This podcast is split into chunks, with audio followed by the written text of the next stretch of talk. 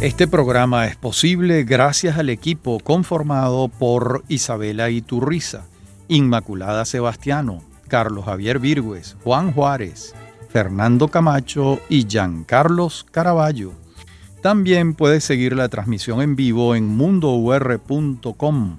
Debes buscar la pestaña de radio en vivo, bajar y darle clic en Unión Radio 90.3. Recuerda que nos puedes seguir en arroba Mundo Web y arroba Radio Escuela UR. Bien, en este segundo programa de venezolanos dedicado a la vida y obra de Juan Liscano, eh, lo retomamos en el año 1958 y al no más saberse la noticia de la caída de la dictadura militar el 23 de enero del año 58, los Liscano comenzaron a preparar el regreso. El poeta, curiosamente, no tomó un avión y llegó al aeropuerto de Maiquetía de inmediato, sino que fue acercándose paulatinamente a costas venezolanas. Esto se debía a una fobia muy acentuada que tenía Liscano en relación con los aviones. De modo que primero recaló en Jamaica, luego en Barbados y siempre estaba enfrascado además en un libro río que estaba escribiendo. Mm, por otra parte, él en algún momento confesó que no lo entusiasmaba demasiado regresar, no porque no lo animar a la construcción de la democracia en su país, sino porque debía enfrentarse a los rigores de la separación matrimonial, que por muy dolorosa que se le presentara, ya no podía postergarla más. Eso le dice a Arlet Machado, le dice, mi regreso a Venezuela significaba un conflicto íntimo, duras decisiones a tomar, definiciones violentas de carácter personal. Bueno, y la Venezuela efervescente, que recibe al poeta no cesa. 1958 fue un año de estremecimientos sociales y políticos importantes. No solo el sofocamiento de intentos de golpes militares en contra de la Junta de Gobierno presidida por Wolfgang Larrazábal, sino un año de definiciones candidaturales con miras a los comicios de diciembre. Entonces, Liscano refrendaba la proposición de una candidatura de unidad nacional pero terminó imponiéndose la pluralidad y venció Betancourt cómodamente en las elecciones.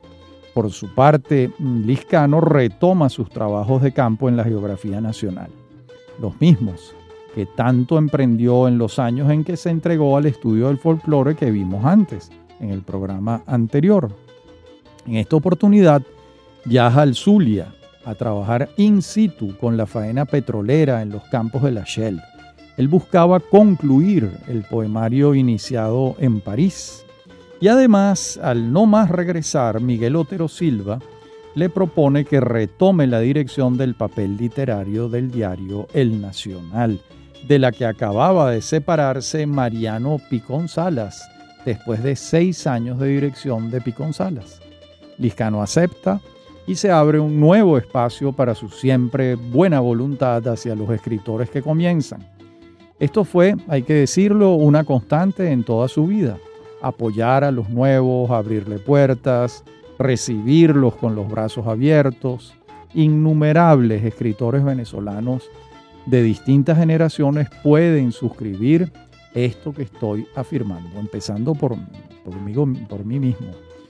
Y hasta finales de 1959 estuvo al frente del papel literario.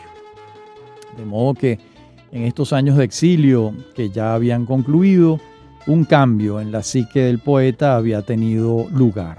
Tenía 43 años, regresaba a su país, buscaba horizontes distintos, el tema político le interesaba menos, estaba por comenzar su mejor etapa creadora, los años que vendrán, la década de los años 60, no solo serán de transformaciones radicales en el mundo, como sabemos, sino que también lo serán de transformaciones importantes para Liscano.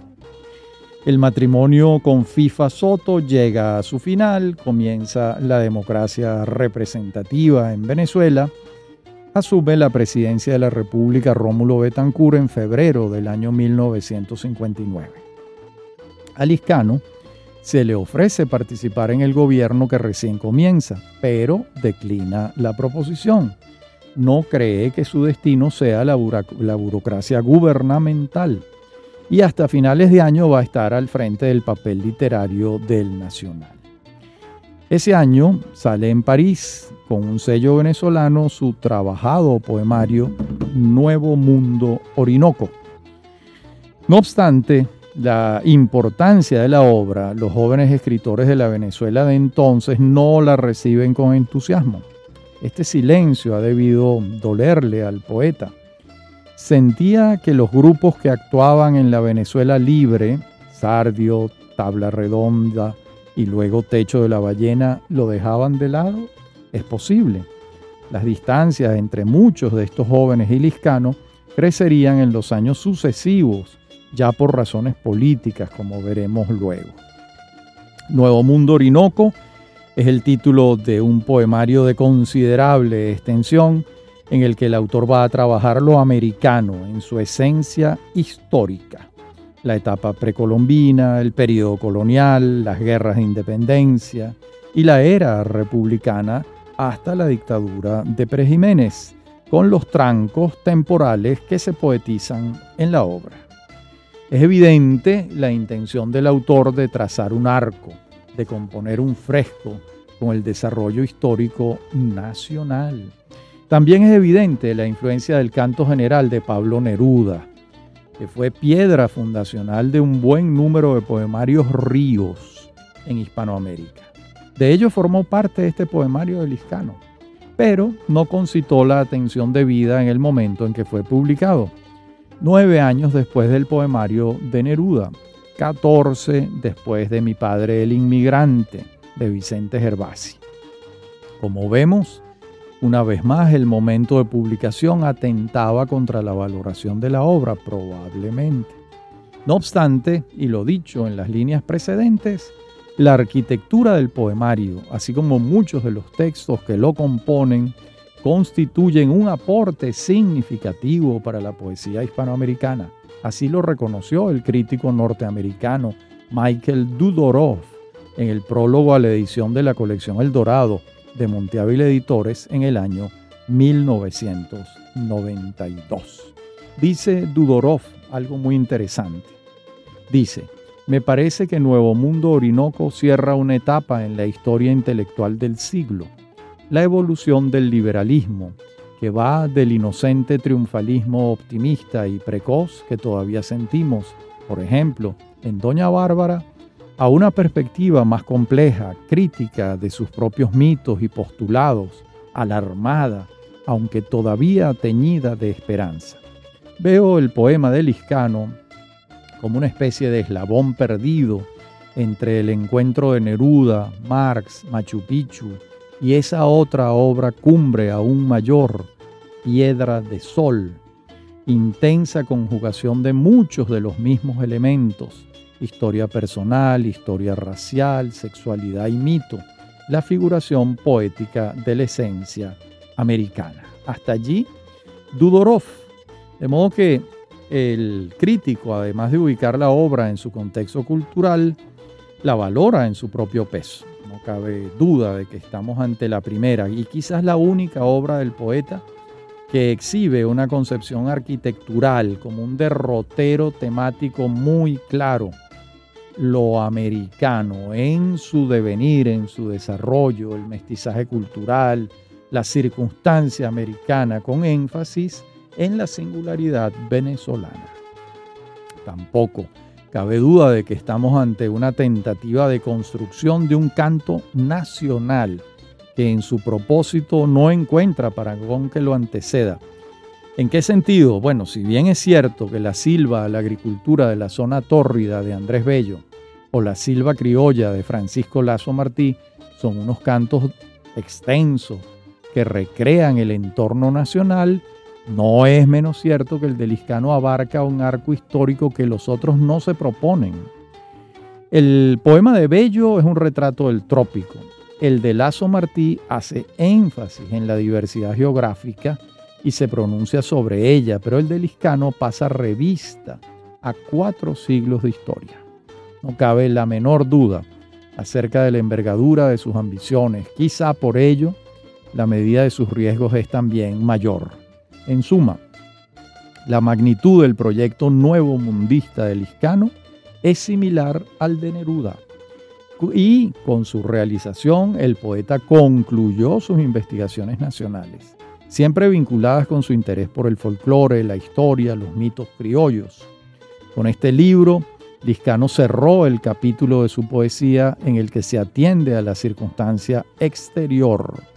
Pero cuidado, no olvido que lo exterior en la percepción de Liscano está siempre referido al mito, a la resonancia interior que va tallando el hecho externo en la metabolización que ocurre en la psique de la noticia que viene de afuera. El año de la publicación de este poemario Río coincide con la asunción del poder por vía de las armas en Cuba por parte de Fidel Castro y sus compañeros. Esta gesta, como se sabe, le entregó a la izquierda venezolana un norte a seguir después de haber luchado contra la dictadura de Pérez Jiménez y haber abogado por la vía democrática y pacífica. En la próxima parte del programa veremos cómo se van desarrollando estos hechos en el año 59. Ya regresamos. En breve continúa Venezolanos. Somos Unión Radio Cultural.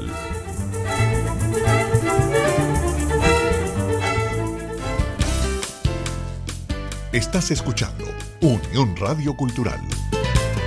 Este y otros programas de venezolanos los puedes oír en formato podcast a través de anchor.fm. Para alguna sugerencia sobre este espacio, pueden escribirnos al correo rafaelarraiz.com y en Twitter, arroba rafaelarraiz.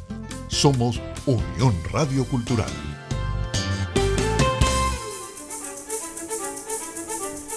Estamos de regreso con Venezolanos. Somos Unión Radio Cultural.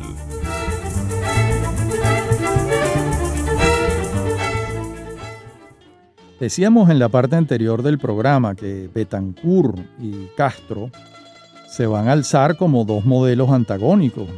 El de la democracia representativa, encarnado por Betancourt, y el que se llega al poder por la vía eh, electoral y pacífica, encarnado por Betancourt, y el otro en el que se llega al poder por la vía de las armas. Ante la disyuntiva, que no todos veían clara entonces, Liscano sí la vio y optó por defender a la democracia representativa y lo hizo con toda su energía de polemista. Era un polemista consumado, insistente, tenaz, de inmediato la mayoría de la intelectualidad venezolana, que era en su mayoría de izquierda, le hizo un vacío, lo confinó al gueto del ostracismo. No fue nombrado más, salvo para señalarlo como culpable de lo peor, como representante de la CIA. Y los mismos que ensalzaban su obra antes, ahora callaban o denostaban de él. No obstante, y este manto adverso que se posó sobre Liscano y su obra, este no abandonó la lucha, sino que arreció en la defensa de sus criterios por la vía del articulismo. Abundan las pruebas documentales de lo que afirma. Las polémicas en la prensa fueron muchísimas. El centro argumental de Liscano estaba en que la lucha armada en Venezuela era una locura condenada al fracaso ya que no se contaba con condiciones objetivas para el triunfo. Los hechos le dieron la razón, pero mientras estos hechos se manifestaron de manera concluyente, la artillería apuntaba hacia este solitario articulista, a quien intentaban fusilar contra el paredón de la ignominia. Y además de este argumento preciso, a Liscano lo inspiraba una posición que iba más allá de la circunstancia concreta.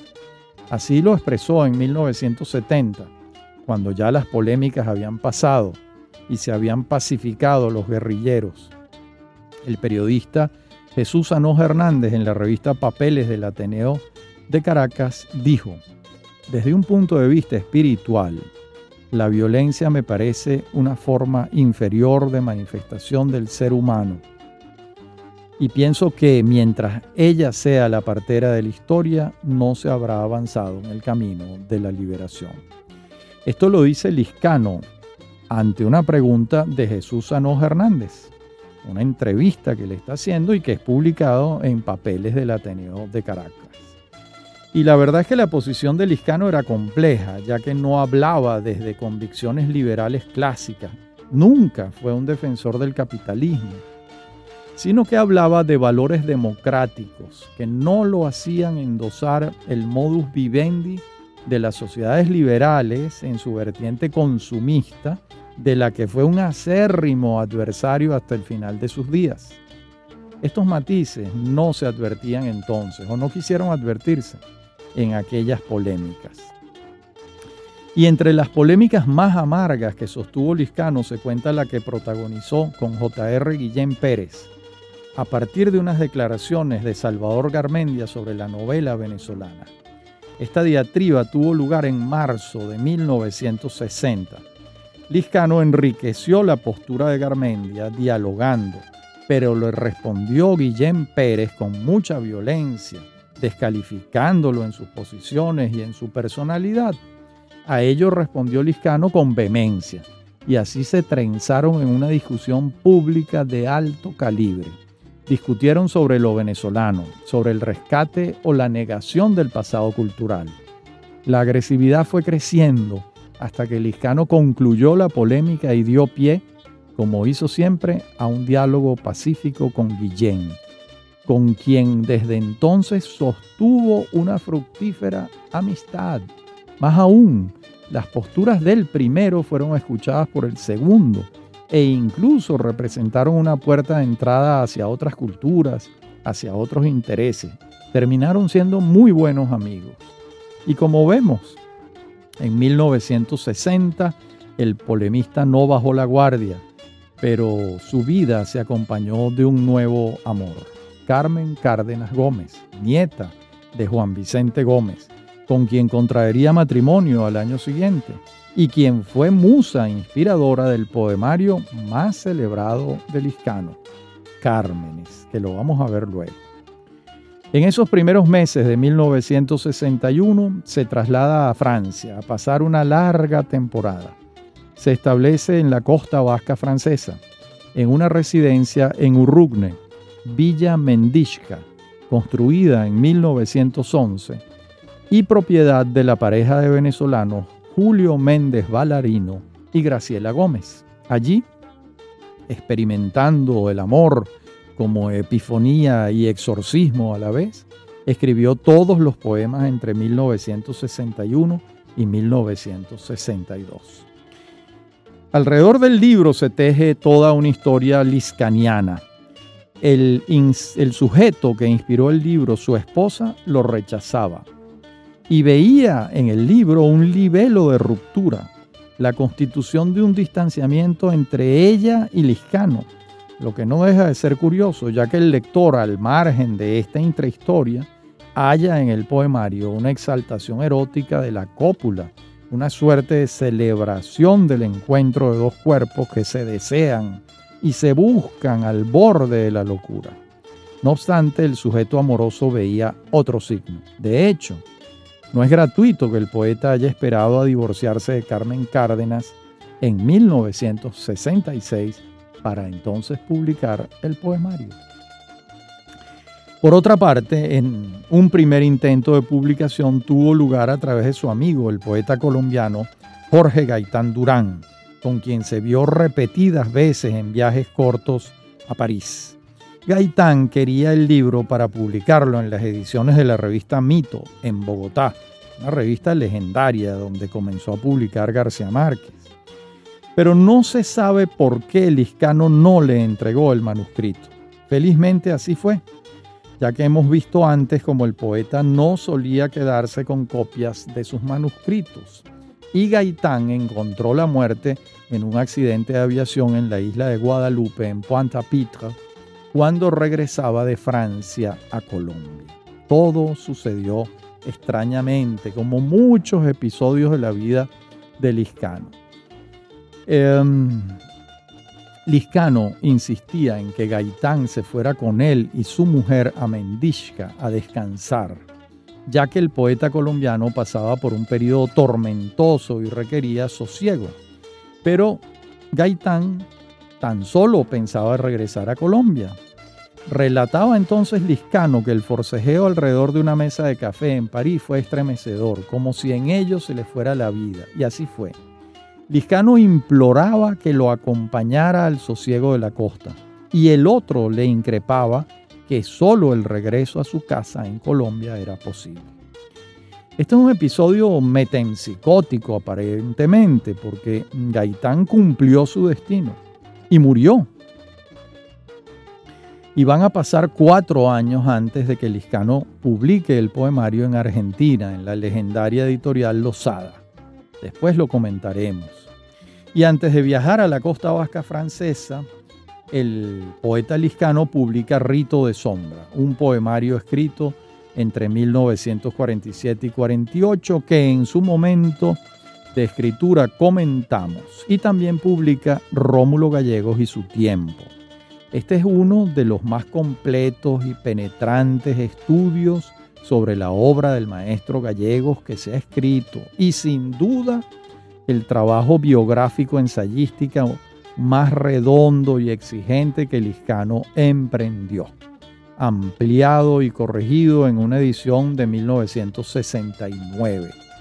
Liscano emprende la lectura de la obra del maestro, auscultando sus símbolos, ubicando las resonancias arquetipales de los personajes, sus aportes para la valoración del personaje Marcos Vargas de la novela Canaima son luminosos y eh, igualmente valiosa es la lectura de conjunto de la obra, sin descuidar el dato biográfico, por supuesto.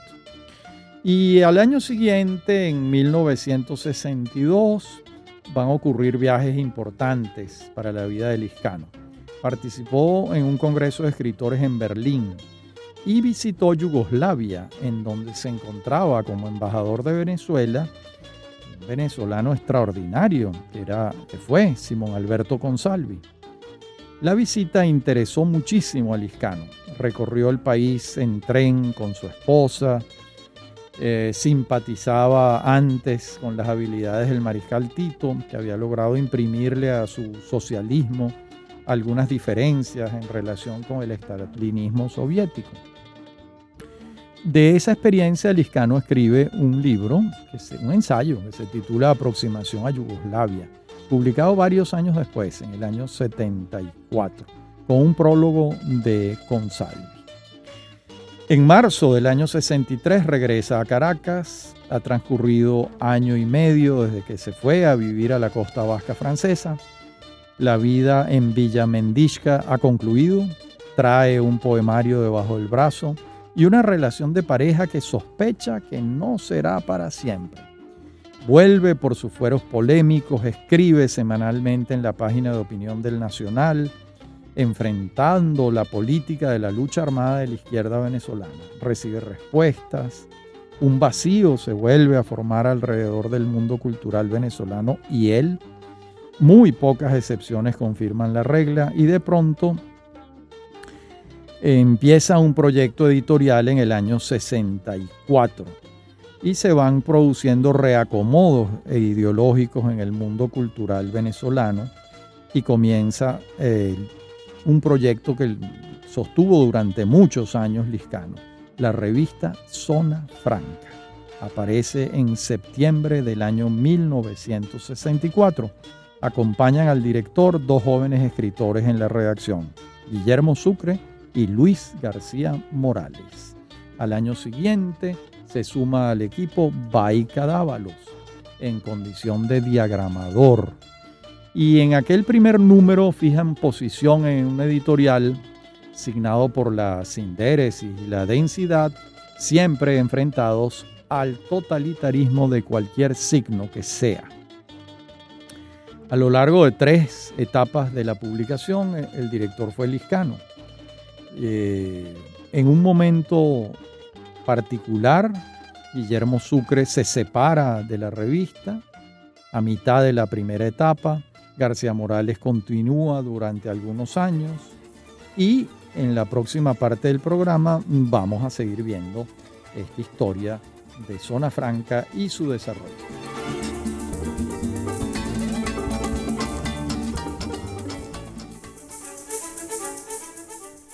Veníamos hablando de la revista Zona Franca. Eh, varios escritores venezolanos pasaron por allí. César Dávila Andrade, ecuatoriano, Baica Dávila, Dávalos, argentino, Rafael José Muñoz, venezolano, um, Alejandro Oliveros, Julio Miranda, Oscar Rodríguez Ortiz, Pascual Estrada Aznar, Carlos Tosco, Blanca Estreponi. Una revista que tuvo una importancia muy grande para la literatura venezolana hasta que dejó de salir en el año 1983. De modo que estuvo 20 años saliendo regularmente, financiada y promovida por Juan Liscano. En el año 64 también el poeta recoge una cantidad de ensayos y, los recoge bajo el título de Tiempo desandado. Allí están las polémicas que ha tenido, allí hay otros artículos, hay un trabajo muy particular que se titulaba Un intelectual venezolano frente a la lucha armada. Y bueno, mm, llega el año 1965. Eh, allí mm, va a estar también participando en todas las polémicas de la época, hasta que en el año 66, concluida la alianza matrimonial con Carmen Cárdenas, Carmen Cárdenas publica el libro Cármenes. Y en La Máscara de la Transparencia, ese libro extraordinario de Guillermo Sucre, sin duda uno de sus mejores libros, eh, dice lo siguiente de este libro. La visión del erotismo como actualización de un proceso cósmico y casi de un ritual tiene también en Liscano otro sentido no menos revelador. Es un rechazo y una crítica a la historia. Se entiende como enajenación de la vida concreta bajo la idolatría del futuro, la vida sacrificada a la abstracción de las ideas del hombre, a la humanidad y al poder. Bueno, este poemario registra con mayor insistencia el frenesí erótico, la pasión del enajenado por amor, de modo que se trata de un amor impetuoso, juvenil, maduro también, eh, muy, muy interesante. Y Liscano en el año 67 vuelve a casarse con una poetisa, una poeta, Emira Rodríguez y va a pasar algunos años con ella. La lectura de Krishnamurti va a representar un punto muy importante en la vida del Liscano. Aquí se abren otras posibilidades. En el fondo produjo en él un cortocircuito entre la expresión literaria y la búsqueda espiritual. Este chispazo junto con un segundo divorcio, lo condujo a una revisión general de su trabajo y de su obra. Y al intentar hacer bueno el proyecto Krishnamurtiano de liberación del yo a partir del silencio, dejó de escribir, negando así su esencia personal y su propia historia de escritor. Se sumergió entonces en una crisis psicosomática grave. Se le inflamó el nervio facial del trigémino produciéndole agudos dolores que lo llevaron al quirófano y a la convalecencia. Años después, el poeta consideró esta experiencia como una típica de resurrección personal, una suerte de renacimiento personal. Y eh, Esta crisis espiritual y psicosomática coincide con la publicación de Nombrar contra el Tiempo, una extraña antología publicada por Monteávila Editores que se acababa de crear en el año 68, en la que Liscano procedió a seleccionar de la totalidad de su obra unos cuantos poemas y a estructurar un libro como si no hubiera publicado ninguno antes. Una suerte de reducción, de poda severa. Y en paralelo va a estar escribiendo los poemas de Edad Oscura, que se van a publicar al año siguiente, en 1969. Y en Edad Oscura la cópula mm, ya no, la cópula no es exorcismo y resurrección, salida de la historia y alianza con el cosmos, sino algo menos sublime. Por su parte, Discano va a padecer una depresión, en el corazón de su psique habían causado efecto la negación de sus contemporáneos, la crítica acérrima a sus posiciones políticas, así como los fracasos en las relaciones afectivas. Y Edad Oscura entonces será un primer poema radicalmente autobiográfico, donde Liscano se veía a sí mismo como un hombre que habitaba en un zaguán entre la casa y la calle en permanente disyuntiva. Y ya en 1970, superada la crisis psicosomática, el editor inicia una nueva etapa de Zona Franca con el poeta Rafael José Muñoz en la redacción. Y em, de esa crisis, de ese cataclismo krishnamurtiano, emerge un libro muy hermoso que se titula Los Nuevos Días, publicado en 1971, dedicado a Emira Rodríguez. Y allí ya uno ve, ya una ve, uno ve la influencia oriental. Voy a leerles siete versos que dicen así. Debe haber un lugar en nosotros mismos donde cesa el combate de los contrarios y no se juega más a cara o cruz donde las cosas brillan con su propia lumbre y la mirada resplandece en el silencio, dominios del doble blanco, donde se unen el agua y el fuego sin violencia. Hermosísimo poema.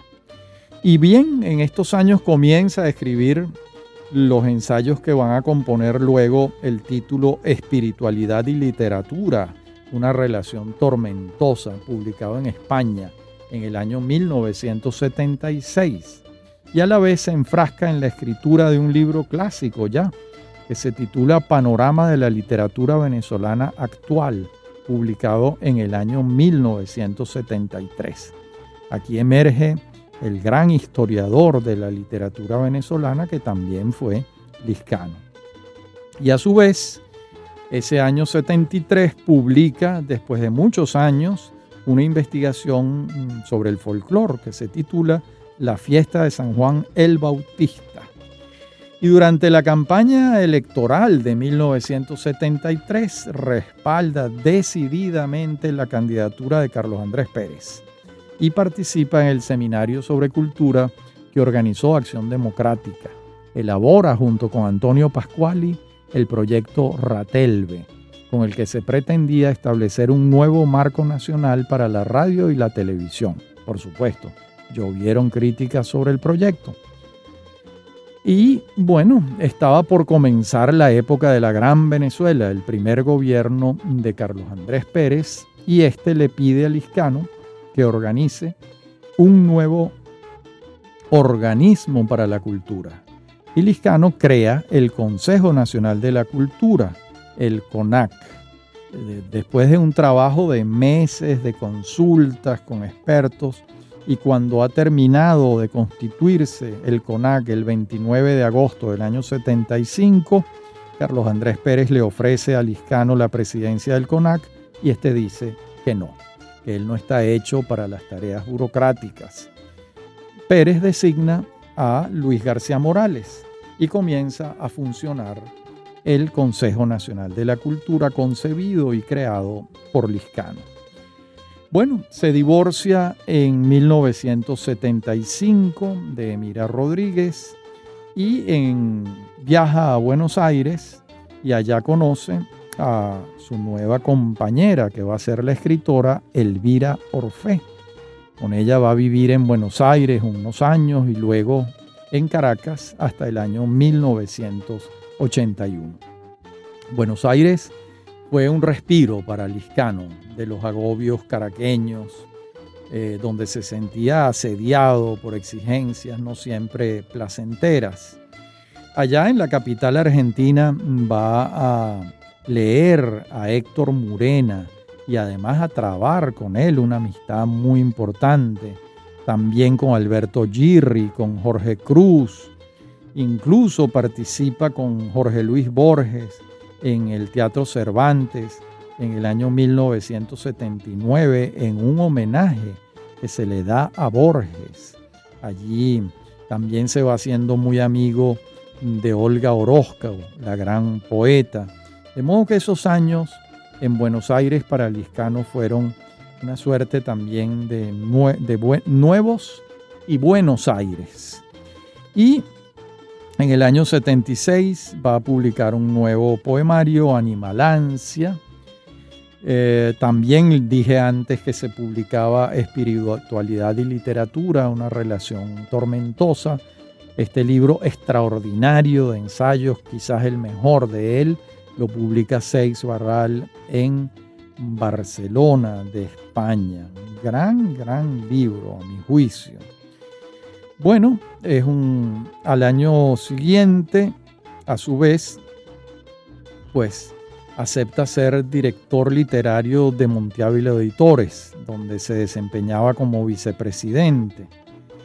Y eh, ese año 1978 salen de imprenta dos poemarios que fueron escritos en tiempos diferentes. Me refiero a El viaje y a Rayo que al alcanzarme, dos poemarios. Y así vamos a tener ahora a Liscano en el plan de director de Monte Ávila Editores a partir de 1979. Y esto lo examinaremos en la próxima parte del programa, la última. Ya regresamos. En breve continúa Venezolanos. Somos Unión Radio Cultural.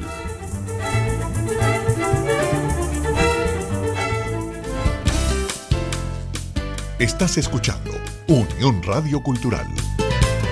Este y otros programas de Venezolanos los puedes oír en formato podcast a través de anchor.fm.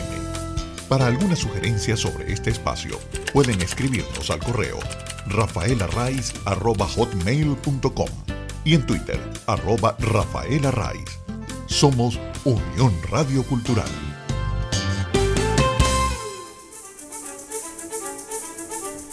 Estamos de regreso con Venezolanos somos Unión Radio Cultural.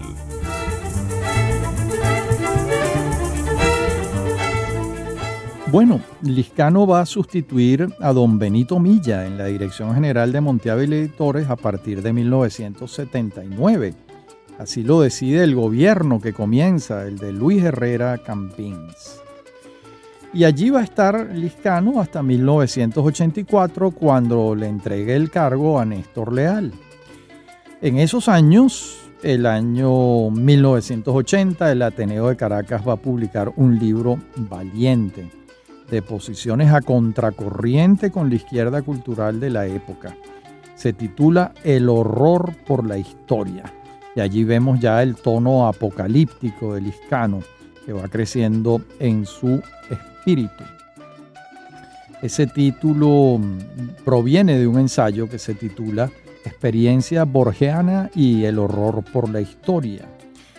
Eh, es un libro polémico, allí está un ensayo importante sobre el Che Guevara y lo que él significa. Y bueno, eh, va avanzando en sus posiciones, se van afinando y vuelve con un poemario en 1981 que se titula Fundaciones y es un poemario que comienza con un epígrafe de Claude Lévi-Strauss que dice, el mundo comenzó sin el hombre y terminará sin él. Ya la beta apocalíptica de Liscano está establecida, está a sus anchas. Liscano ve el mundo al borde del apocalipsis, de la desaparición, ¿verdad? Eh, y sigue eh, avanzando, quedan ya muy pocos años para que termine Zona Franca. Ese año 81 la Galería de Arte Nacional recoge los trabajos sobre artes visuales de Liscano, que se titula Testimonios sobre artes plásticas. Ahí está un lúcido ensayo sobre Reverón, publicado antes en la revista Zona Franca. Pero también hay trabajos allí sobre la obra de Mario Abreu, que fue un pintor que Liscano estimó muchísimo. Eh, sobre la obra de Héctor Poleo, de Rafael Monasterios, de Pedro León Castro, de Gabriel Bracho, de Carmen Montilla, de Ángel Ramos Juni y de Manuel Espinosa. Y en el año 82 publica un poema largo titulado Miesis, que es un vocablo griego que significa iniciación. Es un poema polifónico que incluye voces individuales y un coro. Está muy bien trabajado este libro. Es evidente que los versos fueron sometidos a una criba ardua. Ahí no hay nada gratuito.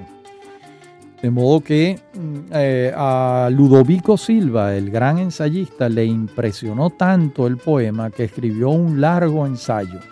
Se titula Los astros esperan, poesía y mito en Miesis de Juan Liscano, publicado en el año 1985.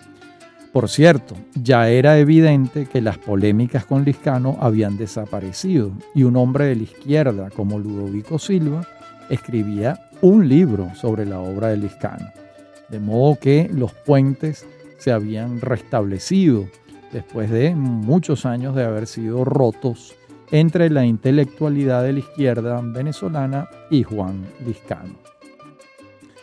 Y en el año 1983 también se va a publicar eh, un libro importante de él en Buenos Aires. Se titula Descripciones. Allá hay ensayos sobre Hermann Hesse, sobre D.H. Lawrence, que fue un autor que lo marcó toda su vida. Hay ensayos sobre César Vallejo, Alberto Orgirri, Jorge Gaitán Durán, Rafael José Muñoz, Héctor Murena, Olga Orozco y su amigo de París, Octavio Paz. Ahí hay un trabajo sobre paz que es verdaderamente importante e interesante. Y los trabajos sobre Murena, que era un experto en temas esotéricos, también son notables en este libro que recuerdo con gran alegría, con interés. Bueno, y va a llegar 1984, mm, significa el año 83 un, un punto de inflexión cierra la revista Zona Franca y el año 84 le entrega la dirección general del CONAC, del Monte Editores, perdón, a mm, Néstor Leal. De modo que dos etapas de su vida están terminando, están terminando y viene una según una nueva etapa en su vida en el año 1985. Funda una editorial que se titula Mandorla, eh, la funda junto con su hija Clementina Liscano, que vive desde hace muchos años en Barcelona, en España. Y la editorial mm, insurge con la publicación de tres libros, El Dios de la Intemperie, de Armando Rojas Guardia, Erotia, de Alejandro Salas, y Terrenos, de quien les habla, de Rafael Arraiz Luca.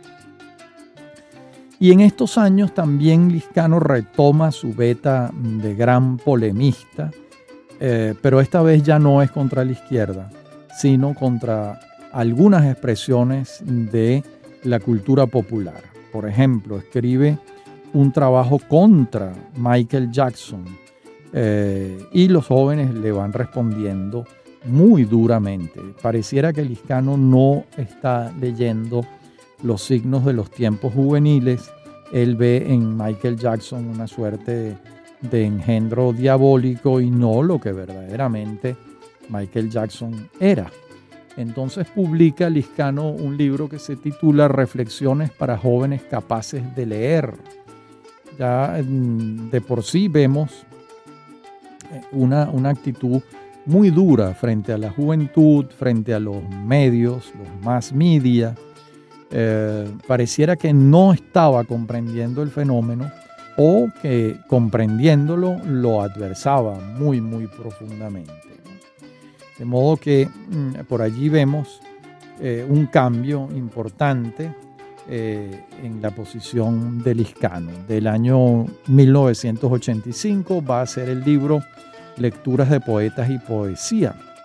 Allí recoge muchísimos trabajos que había publicado en revistas, los recoge eh, en un libro, se salvan de esa dispersión hemerográfica y han quedado este libro como un documento importante para el estudio de la poesía venezolana.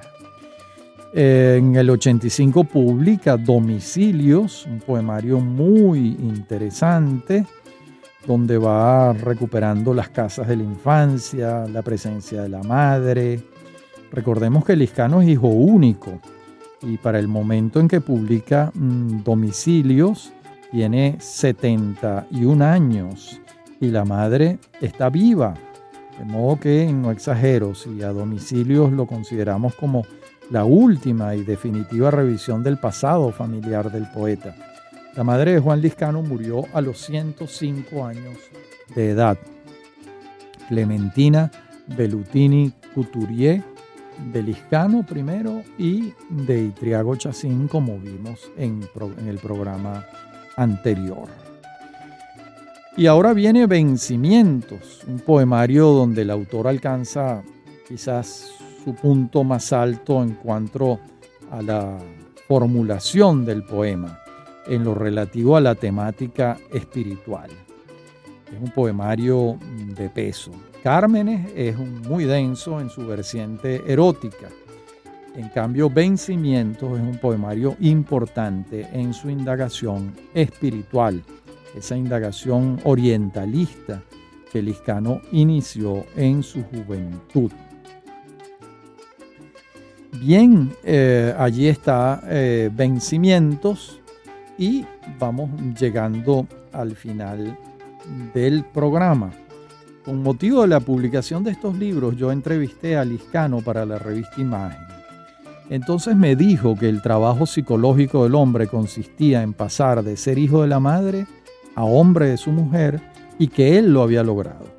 También afirmó que la búsqueda de su subjetividad estaba colmada y que lo esperaban otros trabajos. Entonces creía que si tenía nuevos brotes poéticos serían de preparación para la muerte se equivocaba Liscano, publicó seis poemarios más. Y ciertamente en algunos poemas se prefiguraba la muerte, pero en otros no. De modo que eh, más bien se adentraba en unas selvas vitales de otra índole. Hasta aquí el programa de hoy. En nuestro próximo programa ya estamos en el año 1985 de Juan de Juan Liscano y veremos la última etapa de su vida. Hasta nuestro próximo encuentro.